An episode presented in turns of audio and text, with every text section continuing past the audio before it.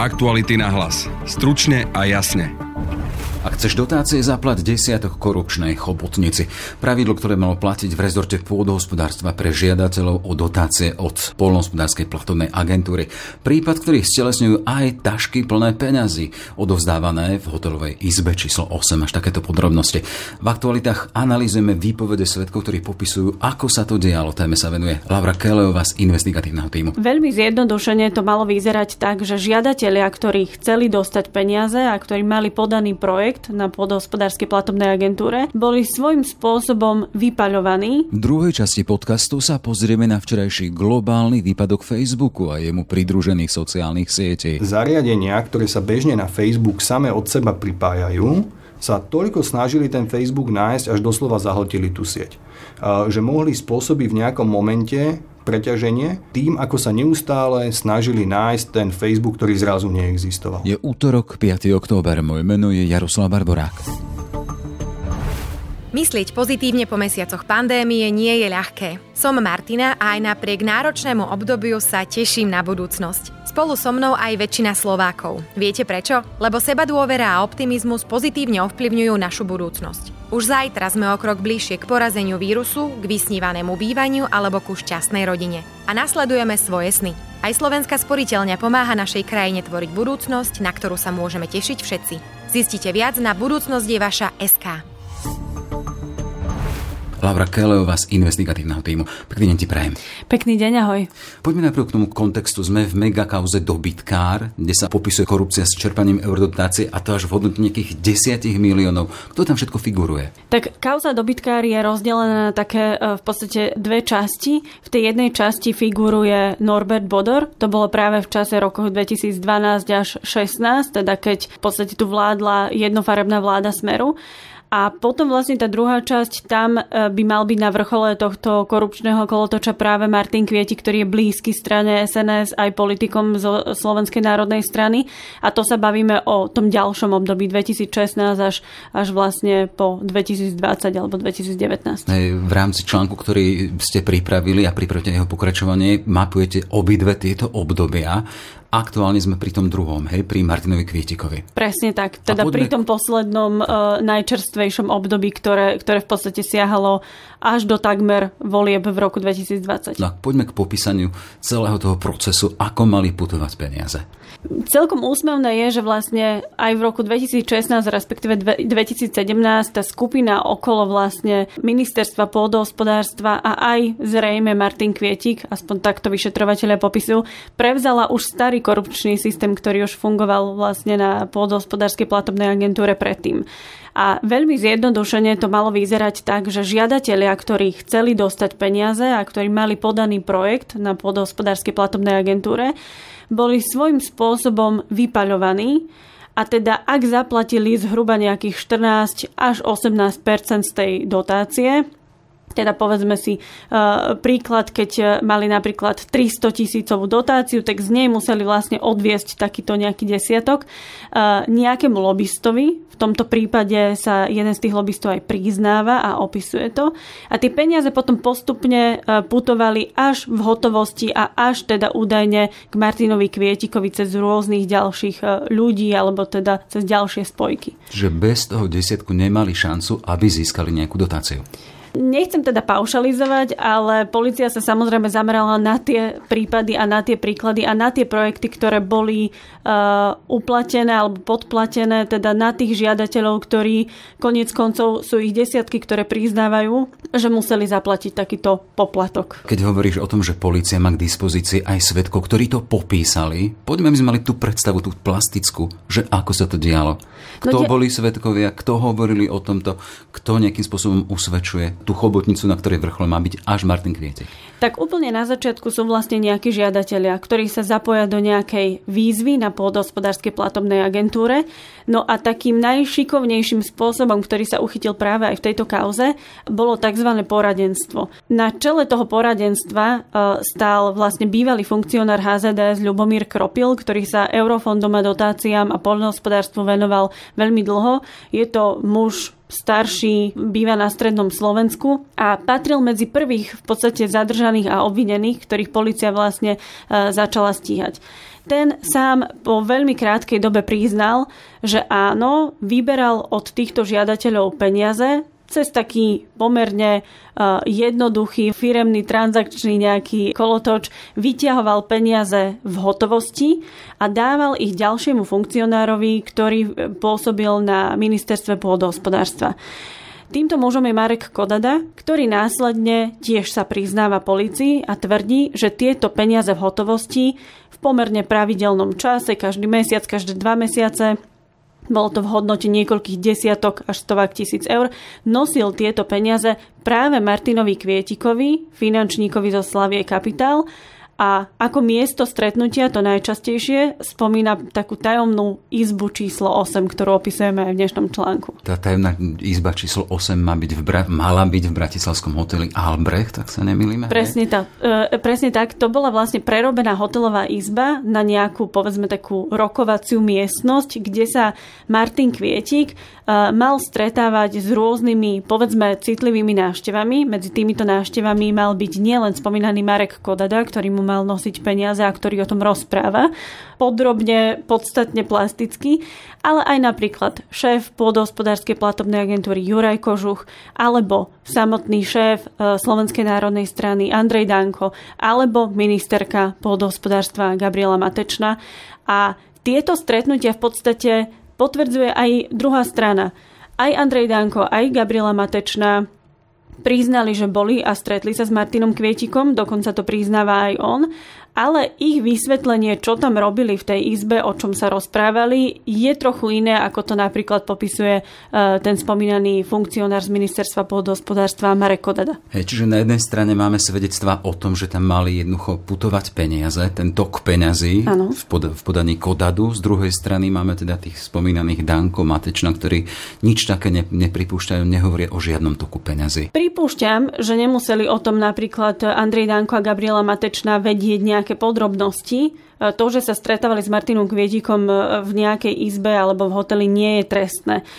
Podstatné pre túto kauzu bude, či obžaloba, teda prokurátor, bude mať dostatok dôkazov, aby preukázal, že stretnutia medzi Martinom Kvietikom a spomínaným funkcionárom Marekom Kodadom neboli len také bežné nejaké rokovania, ale že sa potvrdia napríklad informácie, ktoré Marek Kodada opisuje. Že chodil s taškami napríklad od vína, presne popisoval miesto, kde si na chodbe, kde si Martin Kvietik mal odkladať tieto tašky plné peňazí presne popisoval miesta, e, kde sedel, ako rokovali, o čom sa bavili, aký bol ten mechanizmus, koľko peňazí si nechával Martin Kvietik, na čo slúžili, čo sa dozvedel a podobne. Toto všetko vlastne bude úlohou prokurátora to dokázať pred tým súdom a súd potom bude rozhodovať o vine alebo nevine Martina Kvietika. Hey, ale sme mali predstavu, že koľko si nechával Martin Kvietik? Podľa toho teda, čo hovoria svetkovia. Na úvod som povedala, že vlastne tí žiadatelia mali takú v podstate nepísané pravidlo, že musia odviesť zhruba nejakých 14%. A keď sa tie e, vlastne percenta delili počas toho, e, počas toho putovania, až kým sa dostali k Martinovi Kvietíkovi, tak ten si údajne nechával 8%. Či tie peniaze si nechával či ich vôbec dostal a či si ich nechával sám pre seba, uvidíme, ako to obžaloba, teda prokurátor bude schopný dokázať.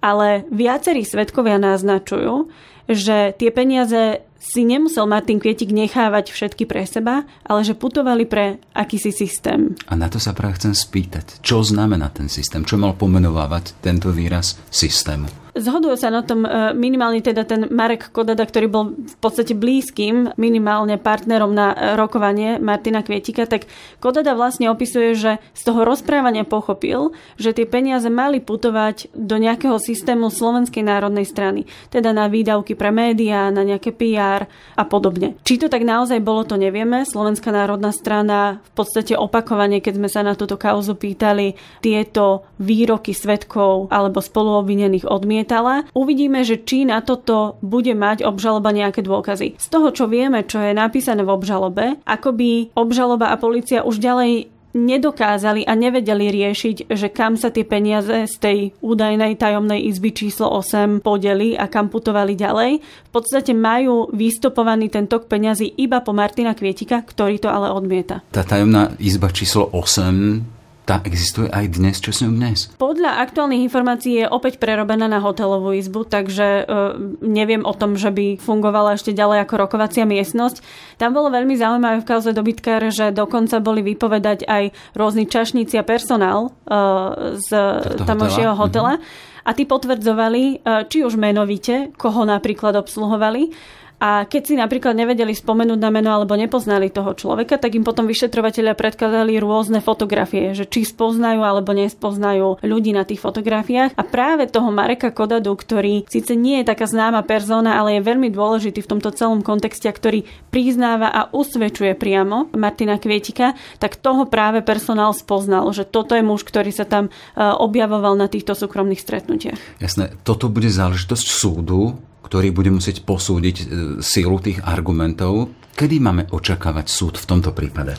Nechcem predbiehať, ale keďže táto kauza je pomerne rozsiahla, je tam minimálne 8 obvinených osôb a potom ešte obvinené aj firmy, momentálne je táto kauza už pridelená Senátu. Predsedajúcim bude súdca špecializovaného e, súdu Jan Giertli. Či sa už dostane tento rok na súd a či už bude vytýčené hlavné pojednávanie, to nevieme, ale myslím si, že niekedy buď teda koncom roka alebo začiatkom budúceho roka by sme mohli očakávať už prvé pojednávanie. Popisovali sme to obdobie obdobie 16 až 20 keď tam na tom vrchole stál Martin Kvietik. Ja ale upozorním, no. že, že ten rok 2020 už je taký sporný, pretože vieme, že v roku 2019 už vlastne policajti pracovali intenzívne na kauze dobytkár a hoci nerobili žiadne invazívne e, zákroky, žiadne zadržiavania, tak informácia o tom, že sa niečo vyšetruje a že je nejaký problém, údajne dostal aj samotný Martin Kvietik a ľudia okolo tohto korupčného biznisu. Svedčia o tom aj viaceré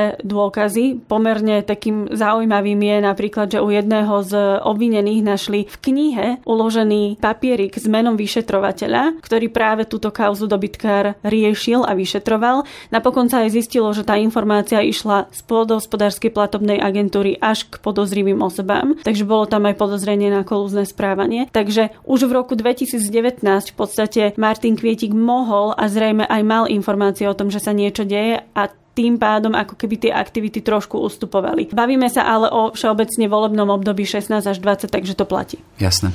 E, len som sa naznačiť teda, že toto je obdobie jedno, ktoré analýzujete, pokrývate, budete sa tomu venovať aj v ďalšom veľkom článku, ktorý budete venovať Norbertovi Bederovi. Keď sme doteraz hovorili o skôr keši, ktorý mm-hmm. putoval, alebo tá cesta tých peňazí v podobe kešu, v prípade Norberta Bedera to bude asi iné, hej, podľa toho, čo si naznačila. Bude to iné, možno pre čitateľov náročnejšie, či na dokazovanie to, to musí vlastne posúdiť súd, ale v prípade Norberta Bodera vlastne neexistujú priami svetkovia, tak ako je to u Martina Kvietika, ale existujú zmapované veľmi zvláštne a podozrivé finančné toky. Zhruba budúci týždeň rozoberieme a rozanalizujeme tie rôzne dôkazy, ale len načrtnem, že tam bola vlastne schéma medzi tromi podnikateľmi a medzi rôznymi firmami a vlastne tie milióny eur sa prelievali až v podstate niekedy ku koncu toho volebného obdobia 12 až 16, respektíve tie transakcie sa nediali po nejakých čiastkách 5, 10, 20 tisícoch, ale diali sa vo veľkých častiach v miliónoch eur a presúvali sa či už ako nákupy, predaje akcií alebo rôzne pôžičky, ktoré bude oveľa ťažšie vlastne na dokazovanie a, a vôbec na zmapovanie e, pred súdom. Ale uvidíme, možno, že sa s tým e, obžaloba tak vysporiada, že to bude úspešné a možno nie. Treba rátať aj s touto možnosťou, pretože ekonomická trestná činnosť a vôbec aj pranie špinavých peňazí, e, z ktorého je obvinený e, Norbert Bodor a ďalší, je veľmi náročná na dokazovanie, pretože potrebujeme aj ten pôvod peňazí, ktorý v prípade Norberta Bodora nie je úplne, úplne zmapovaný, povedzme takýmto jednoduchším spôsobom alebo cez priamých svetkov, ako je to pri Martinovi Kvetikovi. Je to dnes už iné? Tá platobná agentúra v rámci rezortu podosmorstva už dnes funguje inak? Chcela by som povedať, že áno, ale zatiaľ nemáme úplne podrobné informácie o tom, že či sa teraz momentálne výzvy, už výzvy projektu myslím, a aj tí vlastne žiadatelia vedia jednoduchším a rozumnejším spôsobom dostať k tým peniazom. To sa uvidí pri vyhlasovaní nových výziev, pretože musia dotiecť aj, aj tie staré, povedzme, projekty a dá sa vtedy vlastne hovoriť o tom, či sa systém zmenil alebo nie, ak aktuálne vedenie bude nastavovať nejaké pravidlá a ak aj tí samotní žiadatelia začnú hovoriť, že naozaj sú tie pravidlá férové, nikto nás nevypaľuje, nemusíme platiť desiatky. Zatiaľ nevieme, či sa to tak deje, môžeme sa na to opýtať možno o rok, možno o dva. Hej, len aktuálne sme v kontexte toho, keď napríklad aj ďalšie agenty, teda v ďalšom e, subjekte v rámci pôdospodárstva pozemkový fond, ktorý bol rokmi predmetom rôznych teda vyšetrovaní a kaos. Práve dnes tam prebieha verejné vypočutie kandidátov na šéfa, takže môžem len očakávať s nádejou, možno čakať, že tam príde človek, ktorý urobí tiež poriadky. Áno, ale je zaujímavé, že keď sa rieši aj vlastne trestná kauza a rovnako korupčná kauza na Slovenskom pozemkovom fonde, tak e, súdkynia špecializovaného trestného súdu pri rozhodovaní o jednej z tých väzieb bývalých funkcionárov Slovenského pozemkového fondu skonštatovala, že aj aktuálne vedenie, aj po zmene vedenia po voľbách roku 2020 ponechalo systém, ktorý umožňuje vypaľovanie a korupciu. Takže tamto máme čierne na bielom, čo povedala súdkynia, že v Slovenskom pozemkovom fonde zatiaľ ona nevidela nejakú takú zmenu, ktorá by zablokovala takéto korupčné správanie sa alebo vypaľovanie tých samotných žiadateľov, napríklad o reštitúcie. Hej, možno to bude úlohou nového šéfa, ktorý vzíde aj z tohto verejného vypočutia. Toľko teda Laura Keleová z investigatívneho týmu, zistenia ktorých pracovala s Anou Mariou Demejovou, si môžete prečítať na našom webe pod titulom Policajti vystupovali cestu miliónov pre Martina Kvietika. Mali končiť za dverami tajomnej izby číslo 8 a už sme avizovali, že budúci týždeň bude pokračovanie Laura. Hlavnou postavou tohto bude Norbert Bodor. Hej. Ďakujem veľmi pekne, nech sa ti darí. Ďakujem aj ja. V druhej téme nášho podcastu sa pozrieme na niekoľko hodinový výpadok populárnych aplikácií Facebook, Instagram a WhatsApp, ktorý sa dotkol miliardy používateľov. Prichádzajú špekulácie, či išlo o sabotáž alebo čo bol naozaj skutočný dôvod. Spoločnosť Facebook na tom stratila miliardy a výpadok ovplyvnil viac, ako sa možno na prvý pohľad zdá. Viac už povie Jan Trangel z portálu Živé.sk, ktorého teraz vítam v štúdiu. Ahoj. 3,5 miliardy ľudí včera pocitili výpadok na Facebooku, Instagrame či WhatsAppe. Vieme už dnes povedať, že čo presne sa včera teda stalo? Áno, áno, ten výpadok trval 6 hodín, a takmer 6 hodín a bol teda najväčším vôbec v histórii, aký bol zaznamenaný týchto sociálnych sietí a týchto služieb. Príčiny už dneska sú viac menej známe. Ja najprv poviem, čo oficiálne povedal Facebook. Teraz to budem čítať. Chceme všetkým objasniť, že v tejto chvíli veríme, že hlavnou príčinou výpadku bola chybná zmena konfigurácie. Toto je taká všehochuť, také, také niečo, čo, po čím si môžeme predstaviť úplne čokoľvek, ale keď sa na to pozreli viacerí zahraniční odborníci, tak uh, dospeli k takému jednotnému záveru, že čo, to, čo sa asi stalo. Skúsim to vysvetliť tak jednoduchšie a pokiaľ nás teraz budú počúvať nejakí ITčkári, tak prosím nekameňujte ma a skúsim to spraviť naozaj tak, aby to bolo zrozumiteľné. Každý počítač, každá webová stránka, každý server, ktorý sa pripája do internetu, má tzv. IP adresu. Tá IP adresa je nejaké číslo, napríklad 91.235.52.167.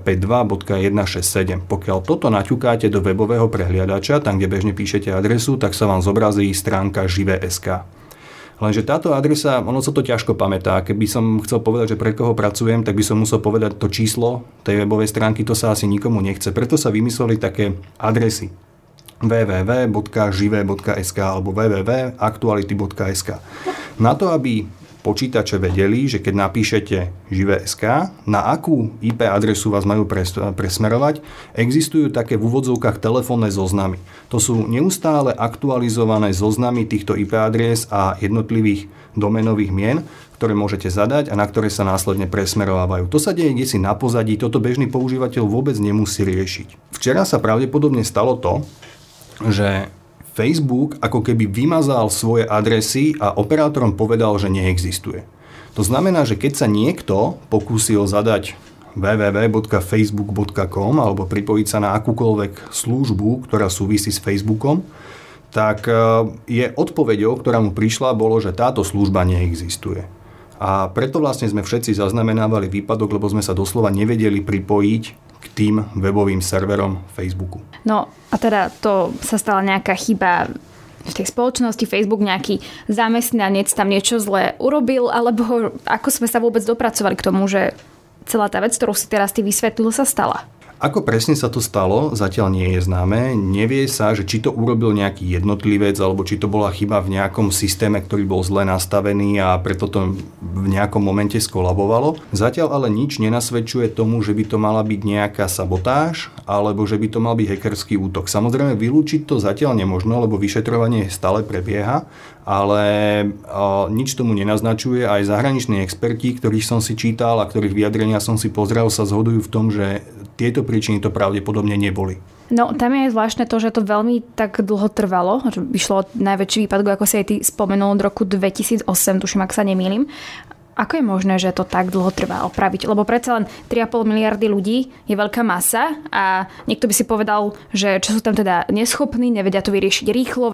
To je veľmi dobrá otázka a tiež by som na ňu chcel poznať odpoveď, čiže nepoviem ti teraz presne, ako je to možné, ale je pravdepodobné, že na to jednoducho neboli pripravení, že nemali na to urobený nejaký postup, nejaký štandardizovaný postup, ktorý by im v tom momente zafungoval a ktorý by vedeli aktivovať, aby všetci ľudia presne vedeli, čo majú robiť. Čiže pokiaľ o tom chceme špekulovať, tak pravdepodobne toto bude príčinou. Tam boli také špekulácie, že sa oni nevedeli dostať do budovy, alebo že sam, samotní tí pracovníci mali problém to opraviť, pretože aj oni boli odpojení odpojení vlastne od toho e, Facebooku a toho celého. Zaznamenal som ich aj ja, že naozaj mohli, mohli v tom aj e, koronové opatrenia niečo zohrať, že ľudia neboli na pracovisku, ale pracovali z domu a z domu sa následne nedokázali dostať k tým jednotlivým službám, ktoré potrebovali ovládať a potom museli fyzicky pricestovať do tej budovy. Spomínalo sa aj to, že sa niektorí nevedeli dostať do tej budovy, lebo im nefungovali ani tie pípacie kartičky, ktorými by si otvorili dvere. Čiže je možné, že ten systém bol taký komplexný a natoľko poprepájaný, že jeden takýto výpadok im naozaj vyradil aj také elementárne veci, ako sú zámky na dverách. Okrem toho teda, že ľudia boli aj nahnevaní, aj, aj nevedeli, čo sa deje a nevedeli poslať správu svojim blízkym. Myslím, že mnohí si aj uvedomili, že iba cez Facebook alebo Instagram poznajú kontakt na nejakého človeka, že na neho nemajú telefónne číslo, to sú také tie ľudské veci, tak to ovplyvnilo aj iné mnohé ďalšie, že niektorí ľudia sú pravdepodobne na tom závislí po tej pracovnej stránke. Vieš vysvetliť, že čo tento výpadok vlastne spôsobil v praxi?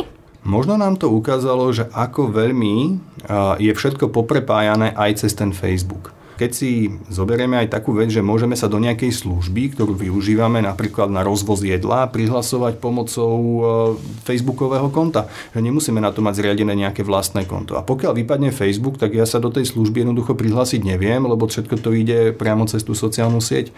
Aj tak, ako si hovorila, že mnohí ľudia už komunikujú spolu iba cez služby Facebooku, a to nemusí byť priamo iba Facebook, ale môže to byť aj WhatsApp alebo Instagram a následne potom sa nevedia spolu spojiť. Čiže áno, je to tak, že veľa je toho poprepájaného a tá služba sa nachádza naozaj na rôznych miestach. A jeden taký zaujímavý príklad by sme mohli dať aj z Českej republiky, lebo spolu s tým, ako vypadol Facebook, tak v Čechách zaznamenal operátor Vodafone asi dvojhodinový výpadok niektorých svojich fixných služieb. A hovorca českého Vodafónu pre technologický portál Technet.cz povedal, že došlo k sekundárnemu preťaženiu niektorých ťa- častí ich fixnej siete v dôsledku globálneho výpadku Facebooku. Čo si pod tým predstaviť? Predstaviť si pod tým môžeme napríklad to, že zariadenia, ktoré sa bežne na Facebook same od seba pripájajú, sa toľko snažili ten Facebook nájsť, až doslova zahltili tú sieť. Že mohli spôsobiť v nejakom momente preťaženie tým, ako sa neustále snažili nájsť ten Facebook, ktorý zrazu neexistoval. Ty si sám spomenul v úvode, že ešte sa pátra po tom, že čo sa stalo. Pokiaľ sa stále nevie, že čo presne za tým mohlo byť, tak otázka znie, že či sa to nemôže znova zopakovať. Napríklad o deň, o dva, o tri. Nedá sa to vôbec vylúčiť, naozaj to zopakovať môže. A to, čo môže urobiť každý z nás, a nemyslím tým len firmy, ale myslím každého, kto bežne používa nejaké služby, je nebyť závislý iba od jednej spoločnosti. Mať to nejako rozložené, rozumne samozrejme rozložené, tak aby keby vypadla jedna firma obrovská, ako je napríklad Facebook, alebo Microsoft, alebo Google, aby mi to neodstavilo úplne všetko, čo používam a čo potrebujem v aktuálnom momente robiť. Ja viem, že to nie je jednoduché, lebo dneska nás to tak láka, aby sa to všetko spojilo na tom jednom mieste a bolo to čo najjednoduchšie, ale naozaj s rozumom, s rozvahou si vyberať tie služby a vyberať si to, ako sú navzájom poprepájané. Keď to otočím, čo to znamená pre samotnú spoločnosť Facebook? V prvom rade to pre Facebook znamená obrovské finančné straty, ako si hovorila, počítajú to v miliardách dolárov, čiže to naozaj nie je žiadna maličkosť. To sú doslova straty, ktoré sú spravené z nezobrazenej reklamy. V tom čase, ktorý im už nikto nevráti, mohli zobraziť obrovské množstvo reklamy obrovskému množstvu ľudí a tá reklama proste zobrazená nebola, lebo tí ľudia tam prísť nemohli. Takže to sú priame straty. Na to následne zareagovali akciové trhy.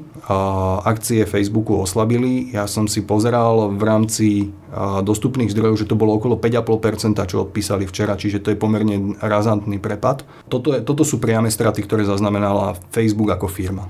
Potom tá otázka ďalšia je, alebo ktorá k tomu smeruje, že jednak je to finančná strata a potom druhá, že či nejaká dôveryhodnosť, že či tým môže klesať, čo ja viem, dôveryhodnosť Facebooku, Instagramu, Whatsappu, alebo to vlastne je tak v tejto dobe silno rozšírené, že tým vlastne neotrasie nič. Ťažko povedať, že či práve takýto výpadok otrasie dôveryhodnosťou. Možno u nejakých ľudí, ktorí sú teraz naozaj závislí iba od jednej konkrétnej sociálnej siete, to začne a možno im v hlave začne vrtať, že by bolo fajn si nájsť aj nejaký iný kanál, cez ktorý by mohli distribuovať svoj obsah, aby neboli závislí iba od jedného. Ale Facebook je celkovo pod dlhodobým tlakom a jeho dôveryhodnosť neustále klesá. Hlavne to sú rôzne zmetočné vyjadrenia, nejasné vyjadrenia, je to rôzne zahmlievanie alebo prekrúcanie informácií, to, že sa častokrát ani nechce vyjadrovať niektorým problémom, ktoré skutočne nastali, ktoré existujú a preto je naozaj pod neustálým tlakom a tá dôveryhodnosť postupne klesá. Toľko k včerajšiemu výpadku Facebooku, Instagramu a Whatsappu.